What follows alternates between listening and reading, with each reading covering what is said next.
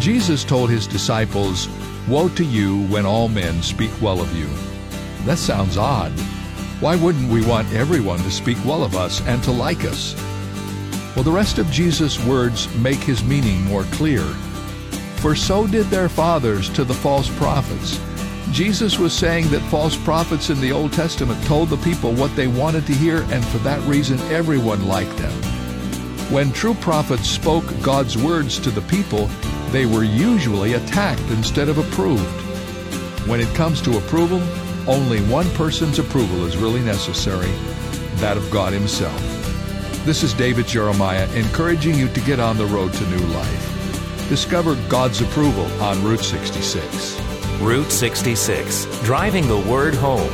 Log on to Route66Life.com and get your roadmap for life. Route 66. Start your journey home today.